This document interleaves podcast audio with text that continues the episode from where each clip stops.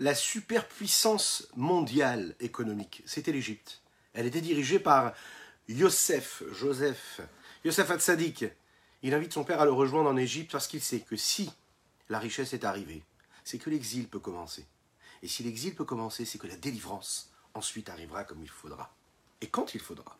D'ailleurs, le peuple juif partira avec cette richesse financière, matérielle, physique, mais aussi spirituelle, puisque quand ils sont en Égypte, en exil, ils vont élever les étincelles divines qui s'y trouvaient. L'Égypte était celle qui permettait au monde entier civilisé de vivre à cette époque. Nous devons nous aussi, chaque instant de notre vie, élever ces étincelles divines qui se trouvent dans notre existence. Boker Tov les Koulam, bonjour à toutes et à tous, je suis infiniment heureux de vous retrouver en cette magnifique matinée que Dieu nous offre sur la terre. J'espère que vous allez bien. On va démarrer ensemble dans quelques instants. Après ces quelques notes de Nigun, je vous invite à partager, à liker, à commenter cette publication afin que nous soyons encore et toujours plus à étudier cette sainte Torah, afin que nous soyons toujours plus à vivre à la présence de Dieu dans notre existence, à le sentir exister, à le partager et à le diffuser.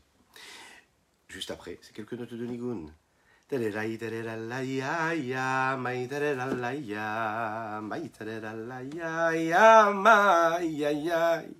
Ay da da da la ya ya ma ya da da da la ya Hi da da da da da da la ya ya ya ya ma da da da la ya ya da da da ya ya Ay da da da la ya ya ya ya ya da da da la ya ya ma da da da la ya Ay da da da da da da ma ma ma ma ma la ya ma ya ya ya ya ya ma da la ya da da ma ya ya ma da la ya da da da da da la ya ma Ay, da da da la, ay, ay, ay, ay, da da da ay, ay, ay, ay, ay, da da da ay, ay, ay, ay, ay, da da da la, ay, da da da da da, ay, ay, ay, ay, ay, da da da, ay, da da da la, ay, da da da la, ay, ay, ay, ay, yam,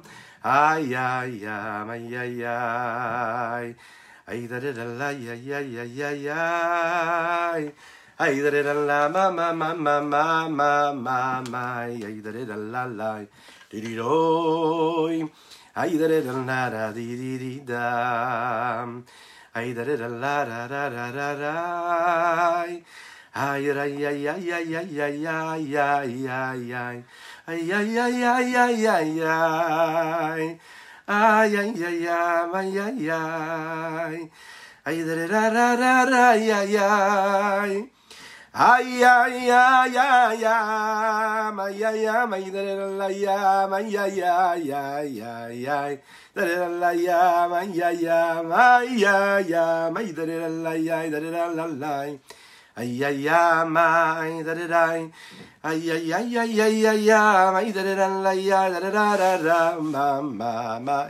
Da la ya, ma ya ya, ma ya ya.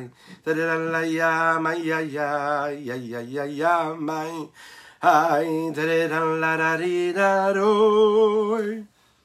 les tous ceux qui nous rejoignent, je suis infiniment heureux de vous retrouver. Je vous invite à partager, c'est important de partager. Comme ça, on est sûr que d'autres profiteront également de ce live. Je vous rappelle que vous pouvez trouver et retrouver les replays de tous ces cours-là en version audio podcast sur les différentes plateformes. Donc n'hésitez pas. Spécial dédicace aujourd'hui pour un bon euh, rétablissement, Refouachelema pour Pinchas Ber Ben Yentel. Vous aussi, vous pouvez dédier notre prochaine étude, notre prochain live, pour une belle cause, une belle nouvelle, un bon Mazel Tov par exemple. Oui, c'est un beau cadeau, un beau shir de Torah un beau cadeau de Mazel Tov pour un anniversaire d'un proche, ou pour tout simplement une belle réfoua chez une belle guérison totale et complète, ou l'Eilou Nishmat s'il le faut. Aujourd'hui, nous allons parler d'intelligence, de saisissement intellectuel, mais aussi d'apprentissage. Il faut apprendre pour pouvoir transmettre. Il faut apprendre, étudier, développer. Afin de comprendre l'importance de l'étude de la Torah, le rabbi Zalman ici va nous permettre de comprendre quelle est la nécessité de l'éducation, de l'instruction dans toute société civilisée, on le sait, le progrès nous a permis d'arriver à cela. C'est important d'éduquer, c'est important d'instruire, et c'est important d'étudier. Si on regarde un petit peu dans notre vie, depuis le début, hein, depuis tout petit, on nous a appris les différences. L'apprentissage, c'est la distinction. Être capable de voir les différences entre les objets, entre les couleurs, entre les situations, entre les personnes, entre les couleurs, entre les voix, entre les sons, entre les formes. On passe des heures quand on grandit un petit peu plus, quand on quitte la maison et qu'on va, que ce soit à la crèche, que ce soit ensuite à la maternelle, et on évolue de jour en jour, d'année en année. Il y a des milliers, des millions d'êtres humains qui tous les jours vont s'instruire. Ils se lèvent le matin, ils disent Modéani, ils se lavent les mains, ils s'habillent comme il faut, ils mangent comme il faut, ils font leur tefila comme il faut, leur prière, et puis ils vont s'instruire. Apprendre, ouvrir. On le sait, c'est ce qui permet à l'homme de, d'évoluer, de grandir, de s'ouvrir. Imaginez un pays où il n'y a pas justement cette instruction, où il n'y a pas d'école, ou bien dans les pays où l'éducation n'est pas obligatoire, où l'école n'est pas obligatoire, eh bien, facilement euh, euh, euh, on, peut voir hein, très très facilement comment ces sociétés-là ont du mal à évoluer comme il faut et de manière convenable. Le point central de tout cela, c'est que l'homme, par définition, a besoin de travail intellectuel, d'effort intellectuel. Un homme ne peut pas vivre s'il ne fait pas travailler son cerveau, son intellect. Sinon, cela engendre des dégâts euh, dans toutes les autres dimensions de sa vie. Il faut le savoir ça. On peut avoir un, métier qui n'a pas du tout de rapport avec l'intellect, mais notre intellect a besoin de travailler. Si on nourrit notre intellect de quelque chose de constructif, alors à ce moment-là, l'homme reste en bonne santé. L'intellect doit être en marche. Pourquoi? Parce que notre corps est constitué de cet intellect, de ces émotions, et aussi de ces actes-là qu'on est capable de faire et d'agir, de faire. Alors, pourquoi est-ce qu'on étudie? Pourquoi est-ce qu'on s'instruit? Un enfant qui va à l'école et qui revient, il dit Mais ça ne me sert à rien d'apprendre cela. Un adulte qui apprend, qui passe des fois des années à apprendre, il dit Mais ça ne me sert à rien d'apprendre cela. Alors en effet, souvent, et ça arrive dans les études profanes, parfois ça ne sert à rien. On n'est pas en train de dire ici qu'il faut passer du temps et perdre du temps à étudier des choses qui ne servent à rien. On va voir que l'étude de la Torah, elle a ceci de si particulier que quand on étudie la Torah, ce n'est pas juste pour faire travailler notre intellect, mais quand on étudie la Torah, on se connecte avec la sagesse divine, de, divine. Et si on s'attache à la sagesse divine, donc l'étude n'est pas là pour nous apprendre quelque chose, on n'est pas là pour apprendre un métier, ou pour avoir une belle culture générale, une belle culture de ce qu'est une certaine pensée ou une philosophie de vie. Non, pas du tout. On va comprendre que la Torah, c'est différent. Elle est là pour faire travailler l'intellect, mais le but essentiel n'est pas juste de faire travailler l'intellect, de le faire bouger, comme un muscle l'on bouge quand on va faire du sport. Non. Elle est là pour nous permettre une connexion, pour un attachement avec Dieu. Et ça, c'est tout à fait différent. Mais si on, si on se pose cette question-là, et on peut le faire chacune et chacun d'entre nous, ce matin, ou cet après-midi, ou ce soir, si on est en replay, qu'est-ce que l'intellect donne, apporte à l'homme? Pourquoi c'est si essentiel et si important dans la vie d'un homme? On va se concentrer sur un des pans de ce que l'intellect peut nous apporter. L'intellect, l'intellectualisme apporte à l'homme une forme d'ouverture et d'évolution, de progrès. C'est ce qui lui permet de s'ouvrir, de s'enrichir, d'évoluer, de se développer de la meilleure des manières. En effet, il ne va pas évoluer, se développer en fonction de ses pulsions, de ses passions, mais en fonction d'une direction de pensée. Il va refroidir un petit peu ce que son corps peut lui offrir ou lui imposer, et puis il va à chaque fois diriger comme il faut les choses, les, les choix de vie qu'il va faire, ou ses moments d'existence. Prenons un exemple, lorsqu'un homme veut apprendre quelque chose de particulier. Alors il y a l'intellect de l'homme et il y a le message qu'il a envie d'intégrer. Au moment où il étudie, au moment où il comprend cette connaissance, cette science-là, ben, la science entre lui dans son intellect et elle devient une partie de ce qu'il est lui. Lorsqu'un homme étudie par exemple un principe mathématique, au moment où il a compris l'équation mathématique, alors à ce moment l'équation devient son intellect. L'intellect devient son équation. Il n'y a pas de dissociation entre les deux. Afin que un savoir, une connaissance et un message extérieur à l'intellect puisse entrer et devenir ce qu'il est, il y a différentes étapes. Il y a un processus. Première étape, c'est l'homme où l'homme fait connaissance avec l'idée, avec ce message. Il va le lire ou il va l'entendre. Ensuite, il va, il va le travailler, il va l'intégrer. C'est-à-dire qu'avec son intellect, il commence à travailler, à pétrir l'idée qu'il vient d'entendre ou qu'il vient de lire. Il va se poser des questions, il va trouver des réponses, parfois pas, jusqu'à ce qu'il se soumette à cette idée-là qu'il a intégrée en lui et qu'il accepte qu'elle devienne ce qu'il est lui, que ça devienne vraiment ce qu'il est lui, à tel point qu'il va se battre. Il va se battre pour défendre l'idée qu'il a réussi à intégrer lui-même.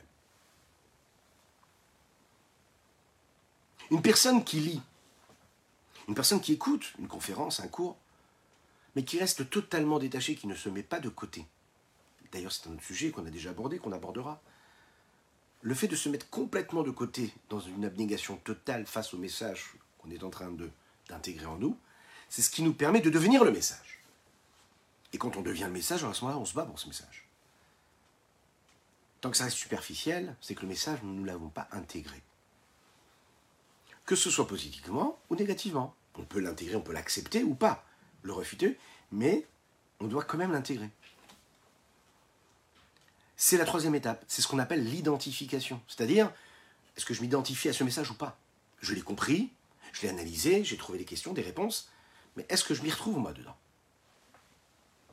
À la fin du processus, ce que nous avons réussi à intégrer, ce savoir-là, qui venait de l'extérieur, est entré à l'intérieur de nous, et il devient ce que nous sommes. C'est la raison pour laquelle ça peut influencer ce que je deviens. Parce que j'ai étudié, parce que j'ai entendu un message. Ça va transformer mon approche, ça va ouvrir et développer chez moi un regard, une vision, ça va me donner de nouvelles lentilles de contact, de nouvelles lunettes, ça va me donner une façon de voir les choses, la vie. Je deviens un petit peu ce que j'étudie en réalité.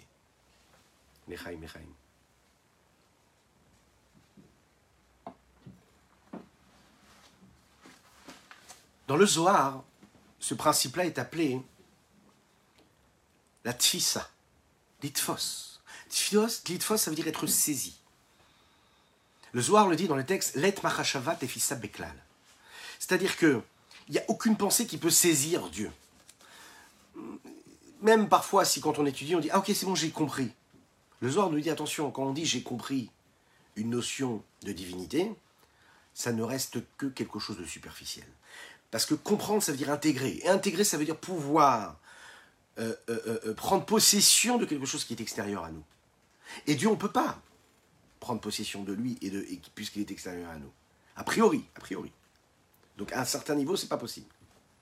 La question qui se pose ici, c'est quel est le rapport et le lien qu'il y a entre eux? Le fait de, d'utiliser notre intellect et notre étude avec la notion même de saisir. Tfisa, litfos. Normalement, saisir litfos, ça veut dire je prends quelque chose dans ma main, je le prends avec moi et il est dans ma main. Comment, quand on parle de quelque chose d'intellectuel, qui est plus spirituel en réalité, on peut employer un mot tel que litfos saisir un objet dans sa main Comment l'intellect saisit la pensée? Et en fait, on va voir, c'est justement ça l'idée. De la même manière qu'une main peut saisir un objet véritablement et l'entourer de toute sa main, l'intellect, quand il comprend une idée intellectuelle, entoure complètement l'idée, comme une main qui prend un objet dans sa main. D'un autre côté, l'intellect ne saisit que l'intellect, c'est-à-dire la notion intellectuelle qu'il y a dans le message qu'il est en train de comprendre, ou d'imaginer, ou d'étudier. Mais il y a aussi autre chose qui se passe, c'est-à-dire que c'est aussi l'intellect qui saisit le sujet intellectuel qui saisit l'intellect. Et en fait, c'est des vases communicants. Ça veut dire que le fait d'étudier un principe intellectuel, ça nécessite de la concentration. Ok. Une forme de sérénité. Une réflexion. Et donc, cela nécessite d'accaparer, de saisir tout le potentiel de pensée que nous pouvons avoir. Tu veux bien comprendre? Il ne faut pas que tu penses à autre chose.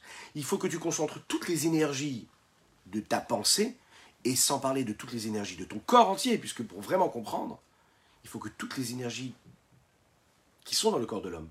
Un homme, euh, est-ce qu'un enfant par exemple qui étudie, ou même un adulte, Si on fait autre chose au moment où on est en train d'essayer d'assimiler une idée intellectuelle, on va comprendre à moitié. Un enfant qui bouge sa main, qui joue avec son stylo au moment où il étudie, il est déconcentré, il ne peut pas comprendre.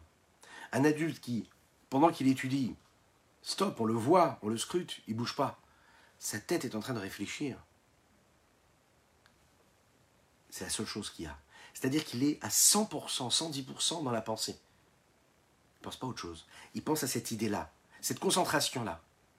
C'est cette concentration-là qui veut dire que quoi? Qu'au moment où l'intellect étudie, eh bien l'intellect devient ce qu'il étudie, et ce qu'il étudie devient l'intellect. Le rabbi Shimon ici va nous le dire, c'est ce qui se passe quand on va étudier les différents sujets de la Torah, de la halacha. À chaque fois que par exemple on va étudier une notion de halacha, par exemple, le rave, on va avoir une question halachique, on va avoir un maître qui va nous dire voilà, tu dois penser blanc ou tu dois penser gris, tu dois penser noir. Ça c'est permis, ça c'est interdit. Vous l'imaginez bien, le rave, lui, quand il donne une décision rabbinique, il ne la donne pas en fonction de ce que lui, il décide.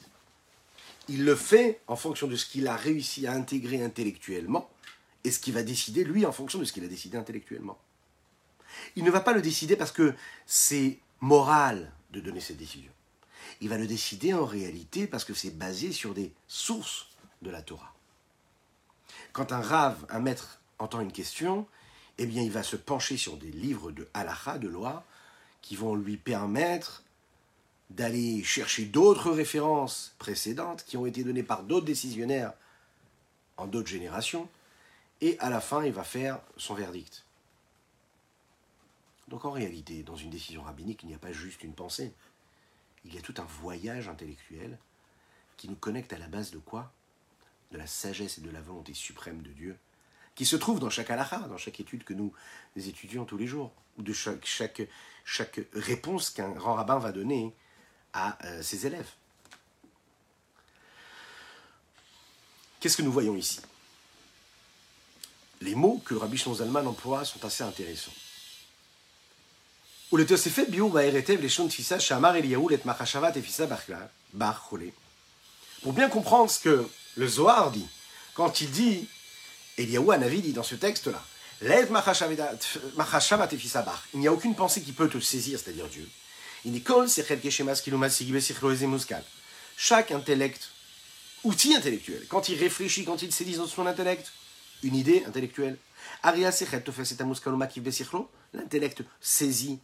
dans son intellect tout ce qu'il est en train d'être question et il entoure complètement de son intellect, de tous ses outils. Le cerveau, oui, ça veut dire le potentiel intellectuel entoure l'idée de façon et de telle façon à ce que l'idée, elle, qui se trouve dans son intellect, intègre complètement l'intellect. D'un autre côté, nous l'avons dit, l'intellect, lui, n'est pas seulement là en train de saisir l'idée, il est même question ici que l'idée saisisse et accapare, enfin positivement, hein, l'intellect ici. Derech Machal, comme par exemple, il y a lorsqu'un homme étudie, il comprend une loi, une Mishnah, une page de Talmud, afin de bien l'intégrer dans toute sa mesure. L'intellect de l'homme saisit et entoure la loi qu'il est en train d'étudier. D'un autre côté, donc en fait, en réalité, c'est tout, tout son esprit, toute sa pensée qui sont complètement plongés dans cette étude-là. En fait, c'est une forme de pyramide, vous savez, dans cette histoire-là. Quand on est en train d'étudier un petit texte, on est en train de mettre en mouvement et nous connecter jusqu'en haut de la pyramide. Quelle est cette pyramide-là? La Torah, première étape, a été donnée à Moshe Rabbeinu au Mont Sinaï. Elle lui a été donnée à travers les 613 mitzvot. Qu'est-ce que ça veut dire Ça veut dire que dans ces 613 mitzvot-là, nous avons deux versions. Nous avons la version écrite et la version orale. Torah Shebirtav et Torah Shebal. La Torah Shebirtav, Torah écrite, ce sont tous les versets de la Torah qui sont écrits, inscrits dans cette Torah, dans lesquels apparaissent clairement les 613 mitzvot. En concentré. Nous avons la version Baal version orale, cette version-là, elle est là pour expliquer ces 613 mitzvot qui ont été nommés dans la Torah écrite. pour détailler chaque chose. Ça, c'est une Torah que Moshe Rabbeinu nous a enseigné de manière orale, de manière globale.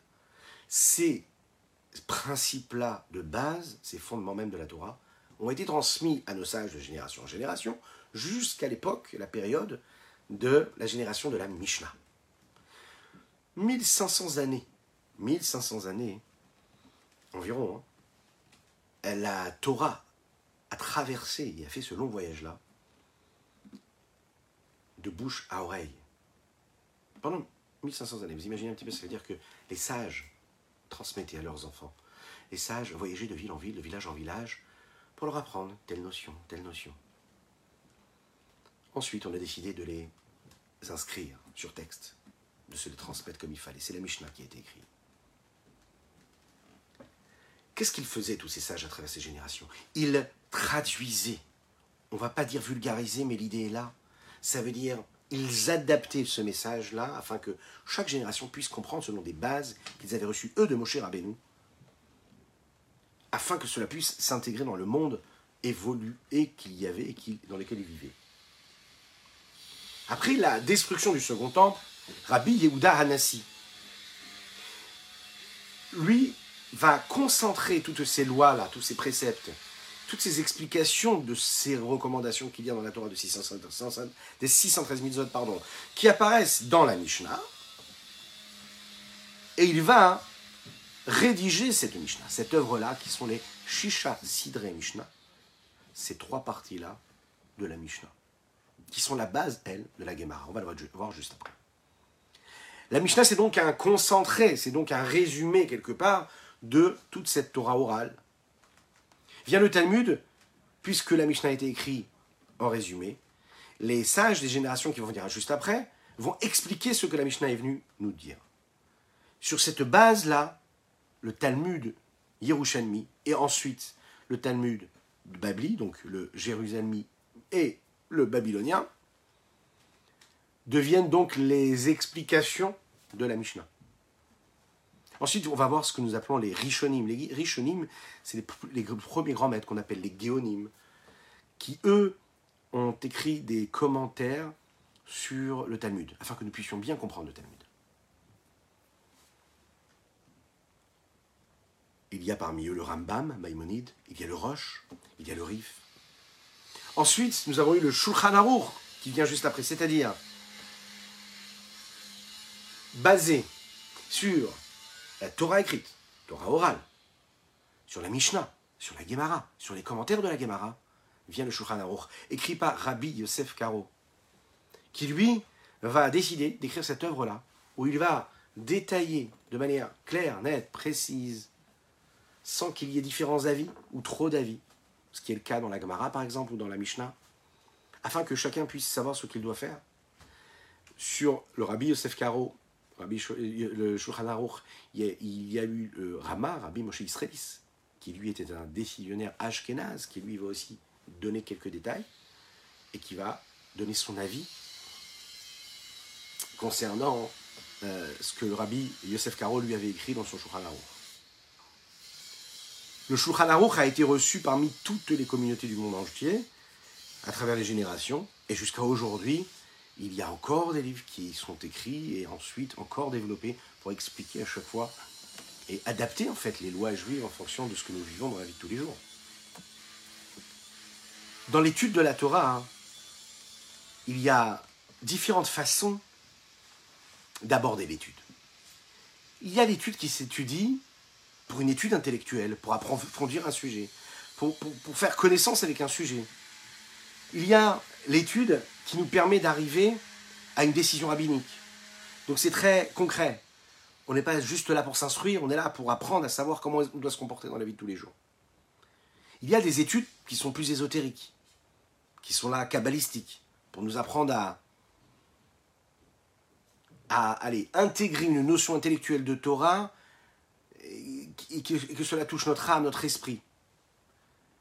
Il y a toutes ces études-là qui sont différentes. Est-ce qu'il y a une différence entre chaque étude. Ou est-ce qu'on peut dire que toutes les études sont des études? Parce qu'elles sont des études de la Torah. Où est-ce qu'il est dû à ce moment-là? Est-ce qu'il est plus présent dans une, dans une loi halachique qui me dit de quelle façon je dois me comporter pour faire la tefila, ou de quelle façon je dois manger, ou qui me dit euh, comment est-ce que je dois faire Shabbat, est-ce que ça c'est permis de faire Shabbat, est-ce que ça c'est pas permis de faire Shabbat? Est-ce que là je rencontre plus Dieu ou non, ou c'est plus quand je suis en train d'étudier par exemple la Torah Takabala ou la Torah Tachassidut On va voir, hein. c'est pas si évident que cela. Mais ce qu'il faut bien savoir, c'est que la base de tout, c'est la sagesse de Dieu. Et quand on est dans la sagesse de Dieu, quand on intègre le message de la sagesse de Dieu, parce qu'on est en train d'étudier la Torah, eh bien on est avec Dieu en réalité. Et Dieu est avec nous. La chorma d'Akadosh la sagesse de Dieu qu'il y a dans la Torah, elle me façonne et elle devient ce que je suis. C'est-à-dire, ce n'est pas juste une idée intellectuelle que je viens d'intégrer, mais c'est Dieu qui est entré en moi. Le rabbi Zalman, ici, dans cette partie-là, va nous dire d'où vient cette loi-là? Elle vient de la volonté suprême de Dieu, de la sagesse supérieure suprême de Dieu. À ce niveau-là, hein, ça ne changera pas en réalité. Si cette histoire va se passer une fois ou deux fois ou jamais, parce qu'on va voir que parfois il y a des cas improbables qui sont nommés dans la loi juive, dans la Mishnah, dans la Gemara. Ça peut arriver par exemple qu'on va étudier une loi et que jamais on sera confronté à la situation dont il est question dans cette loi-là. Et pourtant, on va l'étudier. Quand on s'assoit à l'étudier, on va l'étudier. Pourtant, nous n'avons pas encore le Beth malheureusement et on étudie les lois qui concernent les corbanotes, les sacrifices. On n'est pas juste là pour savoir comment faire. On est là pour étudier. Le fait d'étudier un sujet, c'est déjà ça le mérite. Cette là cette loi-là, c'est la sagesse et la volonté supérieure de Dieu. Chez Allah Birsono, ça lui est venu, Dieu, il a voulu. Que quand, dans une situation où telle personne, qui s'appellerait Reuven et l'autre s'appellerait de l'autre côté Shimon, et que lui il dirait blanc et l'autre il dirait gris, qu'ils arriveraient chez un rave, chez un rabbin, et que là le rabbin déciderait de dire que la décision serait comme ça ou comme si, et même si cette histoire n'a jamais eu lieu, jamais. La mishpat alteanot tu Même si cela ne s'est jamais présenté, mais il faut quand même le savoir. Mais puisque c'est ainsi que c'est monté dans la volonté et dans la sagesse de Dieu, du Saint béni soit-il.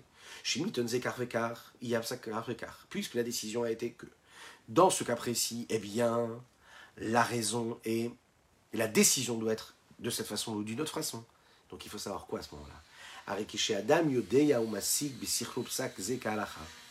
Quand un homme étudie un livre d'Alaha de loi, et qui n'est même pas concerné par ce cas-là, et même si ce cas ne va jamais avoir lieu, parce que tu t'es assis, tu as étudié ces lois-là, à ce moment-là, que ce soit dans la Gemara, que ce soit dans la Mishnah, que ce soit dans les décisionnaires, à ce moment-là, on est en train d'intégrer en nous la volonté, la sagesse de Dieu en nous. On l'intègre. Elle s'assimile à ce que nous sommes. Et son intellect est aussi habillé de ses halachot dans ses halachot.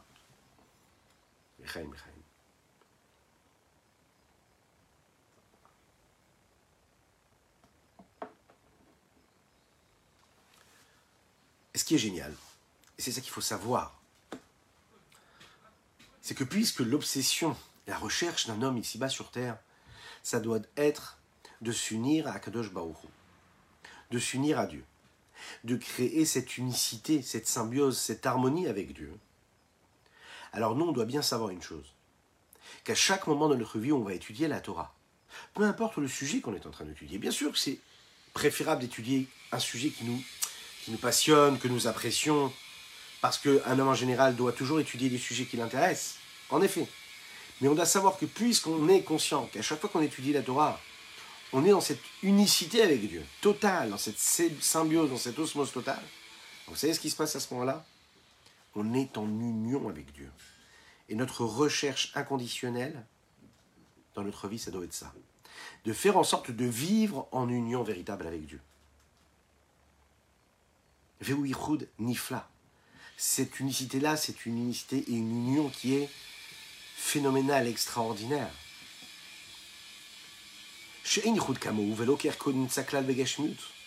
Il n'y a rien de commun à cela, matériellement d'arriver à être dans une union, dans une symbiose qui recouvre de tous les coins, de tous les côtés, les deux êtres ou les deux entités qui seraient en union, ça n'existe pas. Ça ne peut exister que qu'à travers l'étude de la Torah. Ça n'existe pas. L'intellect et l'idée, eux, peuvent réellement devenir une seule chose et être entourés de toutes parts.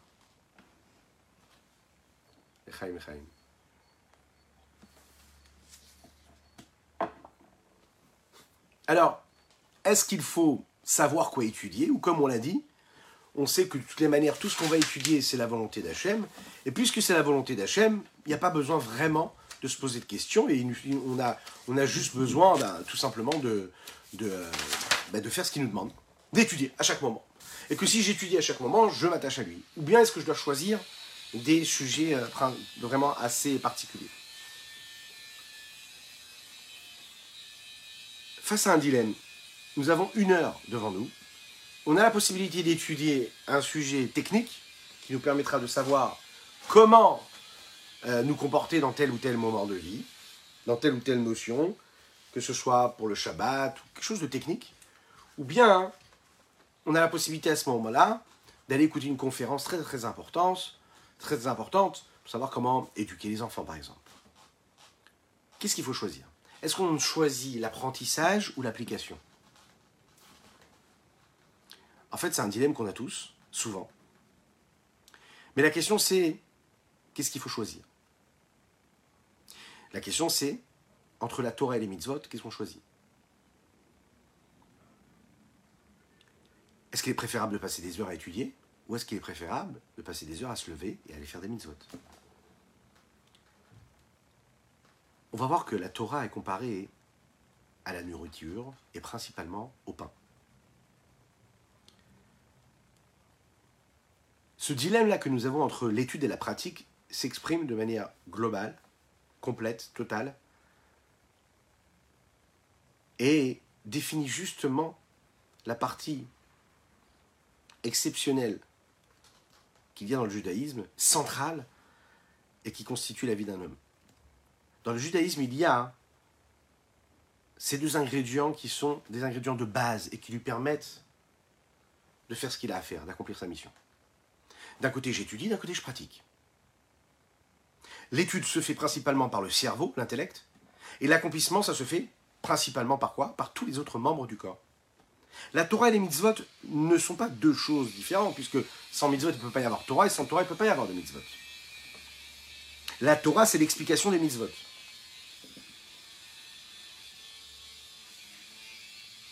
Donc en réalité, quand j'étudie la Torah, j'étudie les mitzvot c'est le contenu des mitzvot, c'est la forme d'accomplissement des mitzvot. Ceci étant dit, lorsque je suis en train d'étudier la Torah, ou bien que je suis en train de faire une mitzvah et que ça me permet de m'attacher à Dieu, à ce même moment précis, la sainteté qui prend, qui, me prend tout entier, que ce soit quand je suis en train de faire un acte concret où là, les membres de mon corps qui agissent deviennent saints, ou bien mon intellect quand il étudie, qui devient saint. Le but est atteint. C'est-à-dire m'attacher à Hachem.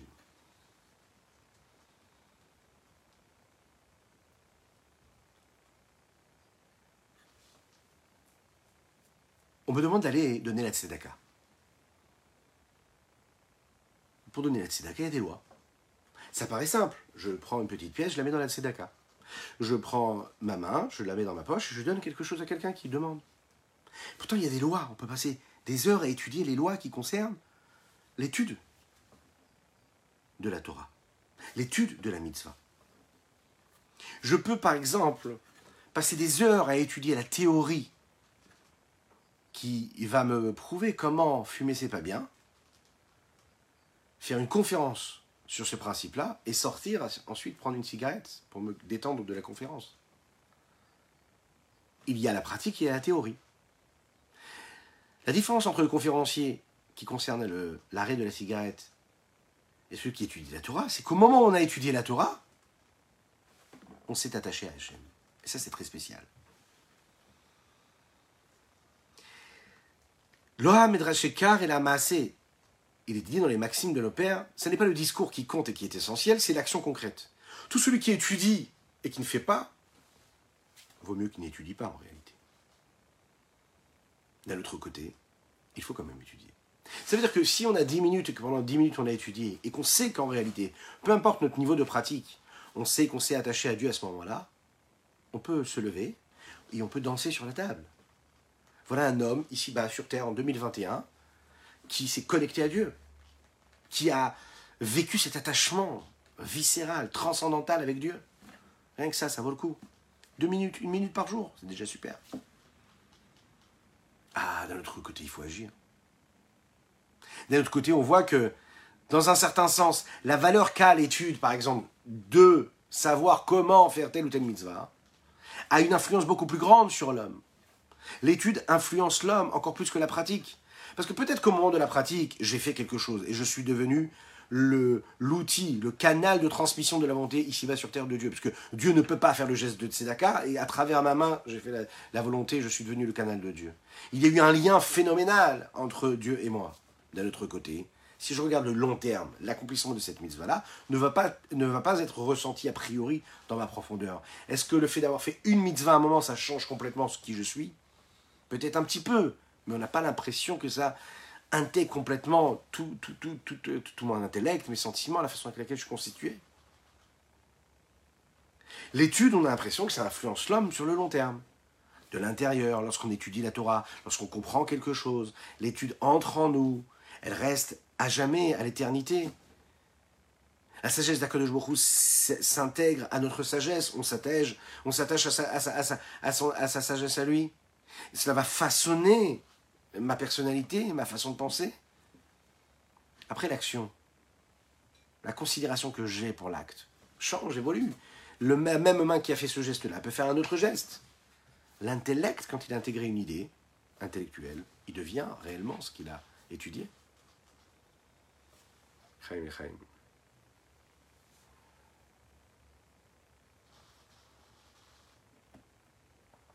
Herman Wouk, un très très grand écrivain juif américain, qui, qui n'était pas très pratiquant les premières années, qui a, Baruch Hashem, fait Teshuvah sur le, sur, un peu plus tard, et qui était très proche du rabbi de Lubavitch, un jour a rendu visite au rabbi. Le rabbi lui a dit, peut-être que beaucoup parlent et pensent et réfléchissent et analysent le judaïsme américain de façon négative. Et le rabbi dit, j'ai quand même l'impression que le judaïsme américain est un bon judaïsme. Pourquoi? Parce que tu ne peux pas leur dire ce qu'ils doivent faire, mais tu peux leur apprendre à faire ce qu'ils doivent faire. Et ça, c'est déjà quelque chose. Ça veut dire que le fait d'étudier quelque part, ça élève la personne à un niveau où il va se, se sentir exister à travers cette étude-là, parce qu'en fait, c'est une dimension divine qu'il est en train d'atteindre ici, et qui, intègre son intériorité. Donc sur le long terme, ça va le, façonner.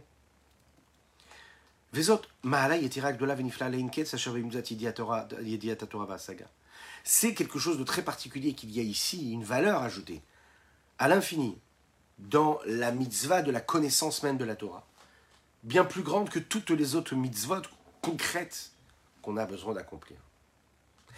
Va al mitzvot bedibour, même les mitzvot qui dépendent de la parole. Va al mitzvot al chez bedibour, même la mitzvah d'étudier la Torah qui, elle, est accomplie par, par la parole. Pourquoi?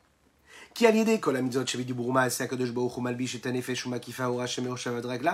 Parce que grâce à toutes les mitzvot qu'on accomplit à travers la parole ou l'action, à Kadosh Baruch habille l'âme, il habille véritablement, et quand il habille l'âme, il l'entoure, il englobe de sa lumière de l'infini, mais Rocha Vedragla, ça veut dire de, sa tête, de la tête aux pieds, partout, tout entière.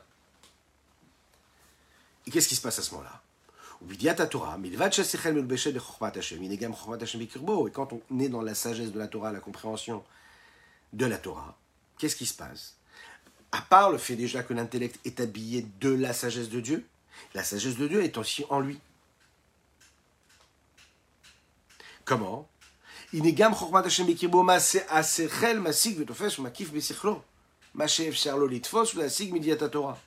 ce que l'intellect est capable de comprendre et d'englober dans son intellect, ce qu'il peut saisir de la connaissance même de la Torah. Mais là, ça va dépendre. Chacun en fonction de ce qu'il est capable d'intégrer, sa capacité d'apprentissage, son évolution dans l'étude, dans les différentes parties de la Torah, Pardes, Pirouche, Drouche, Sod, Remez, juste avant. C'est-à-dire les différentes façons d'apprendre la Torah, dans l'explication, dans l'apprentissage, dans le développement, dans l'analyse, dans, le, dans les, mises en allusion qu'on est capable de trouver dans la partie ésotérique, cachée, voilée. Un jour, il y a un, très grand Talmid Raham qui est arrivé dans la maison d'études du rabbi de Kotsk, Rabbi Menachem Mendel Mekotsk. Alors, cet homme-là, quand il est arrivé, il a dit Moi, je pense qu'on n'a pas besoin d'étudier, il suffit juste de prier. Et il méprisait l'étude de la Torah. Le rabbi de Kotsk l'a appelé, il lui a dit Les Chachamim disent de personnes comme, comme, comme, comme. En fait, quand on étudie la Torah, hein, quelqu'un qui a bien étudié la Torah, on dit que c'est une personne qui a rempli son estomac d'études. Pourquoi est-ce qu'on ne dit pas qu'il a rempli sa tête d'études Elle a dit, de la même manière que l'estomac se remplit tous les jours, et à chaque fois qu'il se remplit, quelques heures après, il y a encore une fois une sensation de manque et il a encore une fois faim.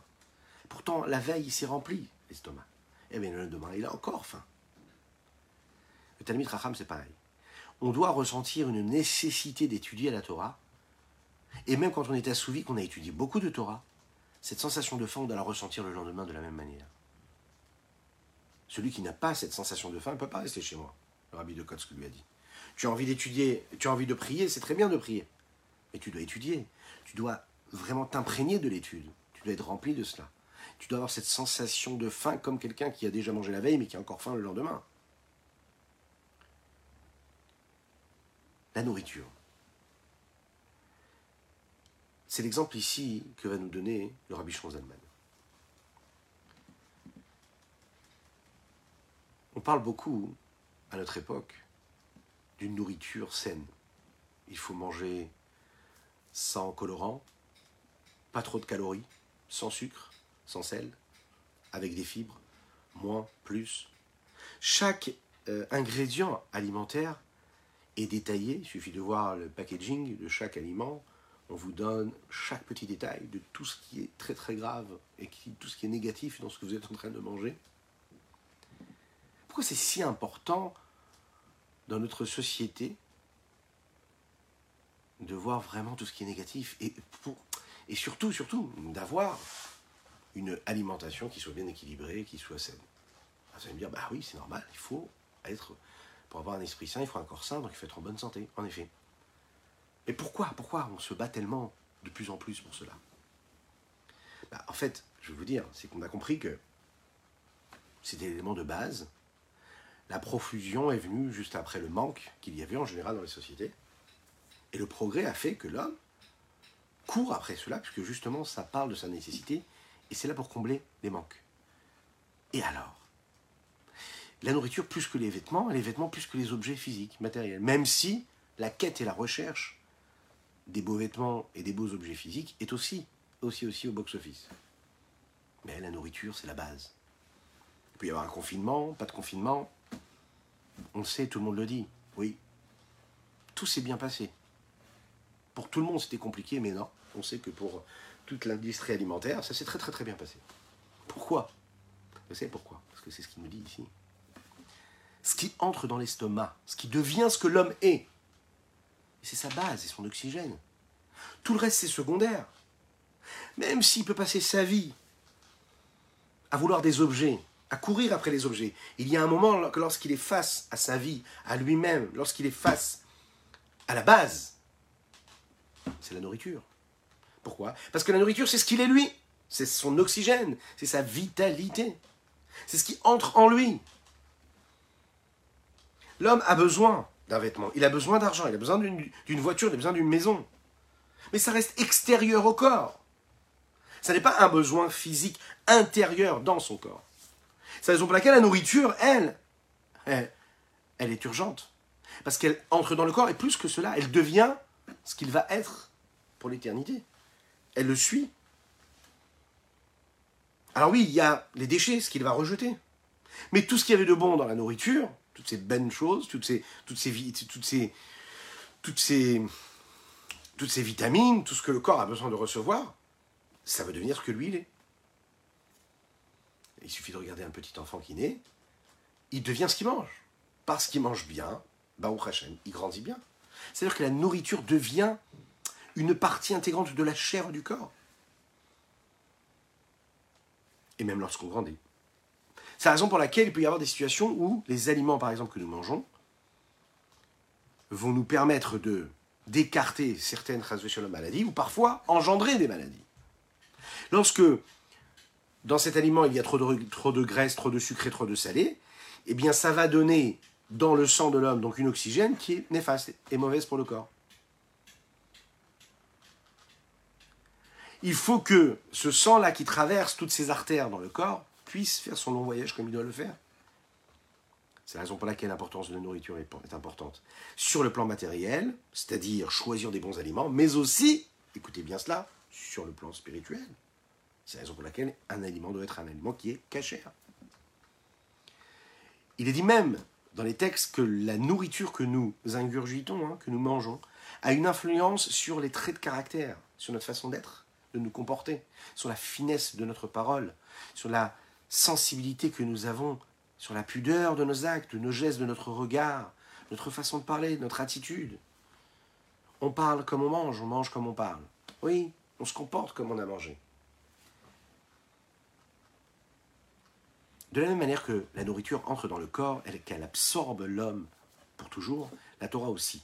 La Torah qu'on étudie, elle entre dans notre, dans notre intellect, et cet intellect-là va l'intégrer, va la garder. Elle deviendra son oxygène. Il est dit et ta Torah est dans mes entrailles, elle est en moi. Elle est en moi parce que la nourriture qui donne de la vie au corps, c'est la Torah qui donne de la vie à mon esprit et donc à mon corps aussi. Alors comme dans la nourriture, où après avoir été choisi comme il fallait, le corps va faire ce que nous appelons la digestion, eh bien, il faut savoir que c'est ce qui se passe dans toutes ces étapes-là aussi, dans l'étude de la Torah. Dans l'étude de la Torah, quand l'étude est, abordée comme il faut, eh bien, on devient rassasié comme il faut. Et puis toutes les étapes de digestion se passeront comme il faut. Plus l'aliment relevé, il est gras, est trop sucré, trop salé, moins le corps sera en mesure de l'assumer et de le digérer. Plus l'aliment est difficilement digérable, et moins c'est bon en réalité. Les différentes étapes, c'est faire entrer la nourriture dans la bouche. Ensuite, il faut mâcher, de façon à désintégrer cette nourriture que nous avons mis dans la bouche. Ensuite, il faut que cela rentre un petit peu plus tard dans le processus, ben, dans l'estomac. et ça peut rester de longues minutes, parfois de longues heures? Il y a un travail qui se met en route. Il y a à la fin de ce processus-là, toutes les valeurs nutritionnelles de cet aliment-là qui vont se transformer, qui vont devenir ce que nous sommes, et puis les déchets qui vont partir. Dans les Torah, c'est pareil. D'abord, on va intégrer la base même, on va capter, on va réceptionner une idée extérieure à notre intellect. On va se concentrer sur un livre qu'on est en train d'étudier ou sur un cours qu'on est en train de suivre. On va étudier cela, on va l'analyser, hein, on va le mâcher quelque part, afin de bien comprendre ce qu'on a aperçu rapidement. On va, on va, on va, on va comparer à d'autres, textes. On va, on va se poser des questions, on va trouver des réponses, parfois pas jusqu'à ce qu'à la fin, on puisse comprendre le sujet sous toutes ses coutures. Et ensuite, la dernière étape, il va falloir digérer cette étude-là. Et comment on va digérer cette étude-là Quand on va comprendre en réalité que ce que nous avons étudié intègre notre cerveau et que notre cerveau est devenu ce message-là. À tel point que notre perception des événements, que notre vision des choses va complètement changer et va être transcendée par cette étude de la Torah qui est devenue ce que nous sommes.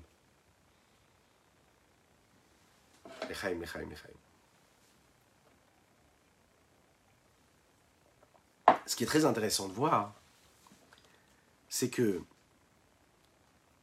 saisir, on saisit très rapidement. On écoute ou bien on a lu un message, une fois qu'on l'a compris, on l'a compris. Donc ça peut être très très rapide. Par contre, ce qui prend plus de temps, c'est l'analyse, la comparaison. Ça prend un petit peu plus de temps que le premier message, la première réception que nous avons eue. Et la digestion, elle, va prendre beaucoup, beaucoup, beaucoup plus de temps, parfois même des années, parfois même des générations. Parfois, on intègre, on saisit, on comprend la dimension de ce que nous avons étudié des années plus tard, dans des situations différentes, dans des textes différents.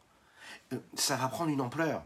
Et puis, on va répéter les mêmes textes et chaque fois, on va découvrir un nouveau message, une nouvelle façon, une nouvelle perception, un enrichissement permanent parfois des générations. Il nous faudra pour réussir à comprendre.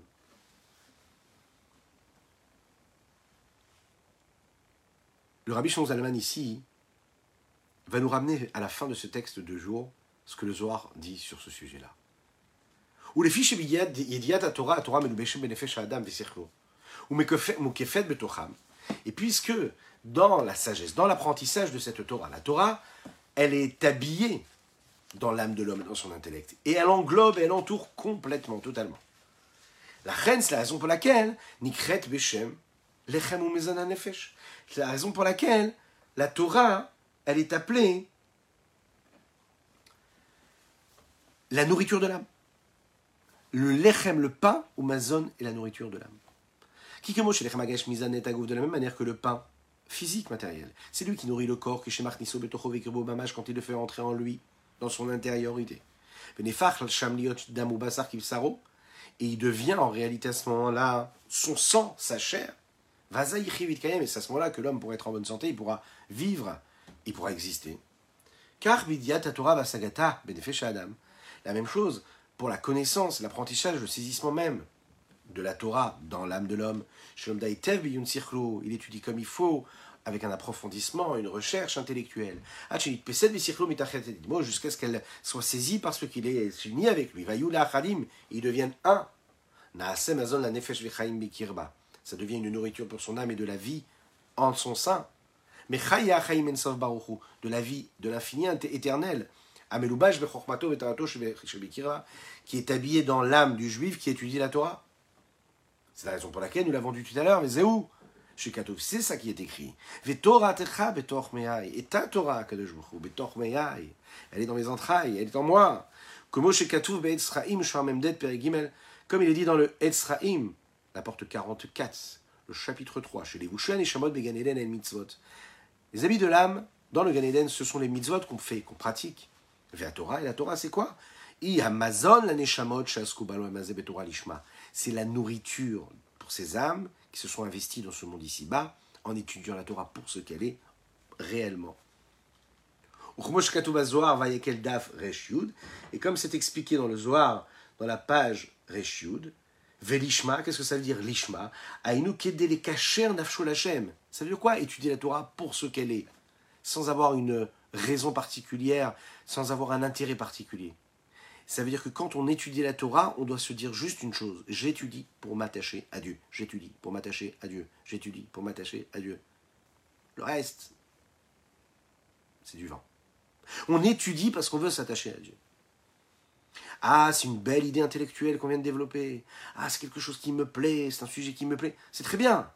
Mais on doit se rappeler une chose. On n'étudie pas pour devenir, on n'étudie pas pour être, on étudie pour s'attacher à Dieu. Comment Torah, en comprenant la Torah, en la saisissant comme il faut. Chacun en fonction de sa, de sa capacité de compréhension. Euh, comme il est expliqué dans le Pri dans ce livre de Kabbalah. Un jour, le Admor Atzemar Tzedek, le petit-fils de Rabbi Shmuel de Liadi, son fils, le Rabbi Marash, Rabbi Shmuel, étaient assis ensemble lors d'un repas avec le rabbi Schneur Zalman de Lublin, un très grand Gaon, un très grand sadique. Et voilà que le Gaon ne mangeait pas. Le rabbi Marash, rabbi Shmuel, lui a dit Mais il faut manger, pourquoi est-ce que vous ne mangez pas? Le Tzemar Tzedek a dit comme ça il a dit Apparemment, il est en train d'étudier la Torah. Mais s'il étudie la Torah, c'est qu'il est rassasié. Et s'il est rassasié, il n'arrive plus à manger. Vous imaginez, ça veut dire que réussir à étudier la Torah et se sentir rassasié, ça veut dire que je suis tellement, tellement, tellement pris dans cette étude-là que je n'ai plus même de manque physique. Pour conclure,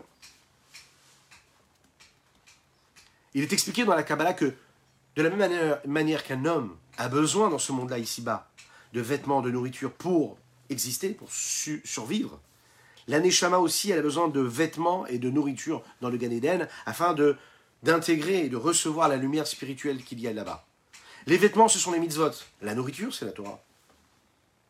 La comparaison des mitzvot avec les vêtements et la Torah avec la nourriture, elle nous montre encore une fois la valeur que peut avoir la Torah sur les mitzvot.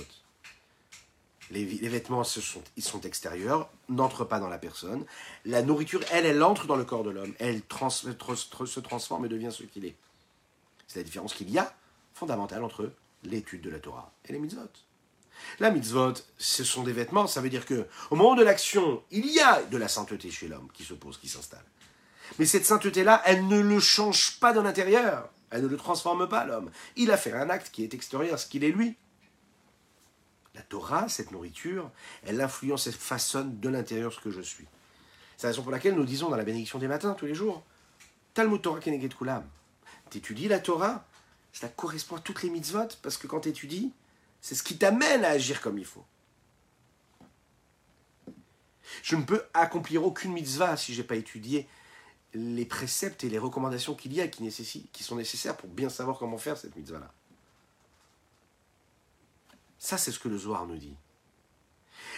La chassidoute, elle vient nous apprendre quelque chose d'exceptionnel. Elle vient nous dire que l'étude, non seulement me permet de faire la mitzvah comme il faut. Mais il y a encore, encore quelque chose de beaucoup plus fort. Il dit dans l'étude de la Torah, j'ai aussi ce que la mitzvah est capable de m'apporter. Quoi? Parce que d'un côté, la Torah, c'est considéré comme la nourriture parce que ça devient ce que je suis. Parce qu'elle saisit mon cerveau. D'un autre côté, c'est considéré comme un vêtement aussi. Parce que dans l'étude de la Torah, l'homme accomplit une mitzvah. Pourquoi? Parce que la mitzvah d'étudier la Torah. La preuve, c'est que quand j'étudie la Torah, j'ai accompli la mitzvah d'étudier la Torah, et en même temps, j'ai la valeur ajoutée qu'il y a que ça devient ce que je suis. C'est la raison pour laquelle ça équivaut à toutes les mitzvot. Vers Amazon, Ibrinator Penimi, Valevushin Bichinat Makifim, dans les textes et dans les termes kabbalistiques, la nourriture c'est considéré comme or penimi, une lumière profonde et intérieure pour l'âme. Vea levushim et les vêtements comme des vêtements, ça reste extérieur. Donc c'est une lumière qui entoure. C'est la raison pour laquelle nos chachamim, nos sages nous disent, de mémoire bénie, que l'étude de la Torah, ça équivaut à toutes les mitzvot. Les fiches à mitzvot, en levushim levad. Parce que les mitzvot, c'est seulement des vêtements. La Torah, Alors que la Torah, c'est une nourriture et aussi un, vêtement pour l'âme qui réfléchit. Parce que l'homme qui s'habille, qui est plongé et concentré dans cette étude-là, ou dans cet approfondissement, devient complètement ce qu'il est en train de faire. Plus forte raison, si quand il étudie, il fait sortir ces mots-là de ce qu'il a compris de la bouche chez Hevel Adibour, le souffle de sa parole qui sort de sa bouche. Nasé Or Makif, lui devient aussi un niveau de lumière Makif. C'est une notion qu'on aura l'occasion d'expliquer. Un niveau de lumière qui entoure, qui est au-dessus, qui en, réalité, du coup, même s'il n'est pas intérieur, mais il touche l'infini. Que moi je Bifri Etzraim, comme il est dit dans le Etzraim, dans ce livre de Kabbalah. Voilà ce qu'on pouvait dire aujourd'hui on voit comment on a fait un petit voyage là, si vous regardez bien, à travers ces cinq premiers chapitres du Tanya euh, que, nous avons abordés ces derniers jours. On a compris qui on était plus ou moins. On a compris qu'on avait une âme divine, une âme animale. On a compris de quoi elle est constituée cette âme-là, de toutes ses forces. Là maintenant, on a compris qu'il y avait des vêtements à toutes ces forces-là. La pensée, la parole, l'action. On a compris comment est-ce que l'étude de la Torah peut devenir et peut me permettre de devenir ce moi, ce qui je suis, un petit peu plus. Et là, on va voir comment on va développer, une fois qu'on a compris qui nous sommes, et comment est-ce qu'on peut se transformer et se transcender, Euh, on va comprendre comment est-ce qu'on est constitué de cette âme et de ce corps et comment vivre et comment faire en sorte qu'ils soient toujours en paix l'un avec l'autre dans l'harmonie la plus totale et toujours pour s'attacher à Dieu. Je vous souhaite une excellente journée, que Dieu vous bénisse et qu'il vous protège, qu'il inonde votre existence de bonté, de grâce et de miséricorde. Je vous rappelle qu'il est important de partager, de liker, de commenter. Vous pouvez nous retrouver sur les différentes plateformes, sur les différents réseaux, en version audio, podcast, Spotify, Apple, etc. Et mais aussi en vidéo sur toutes les plateformes également. Je vous dis à très bientôt. Au revoir.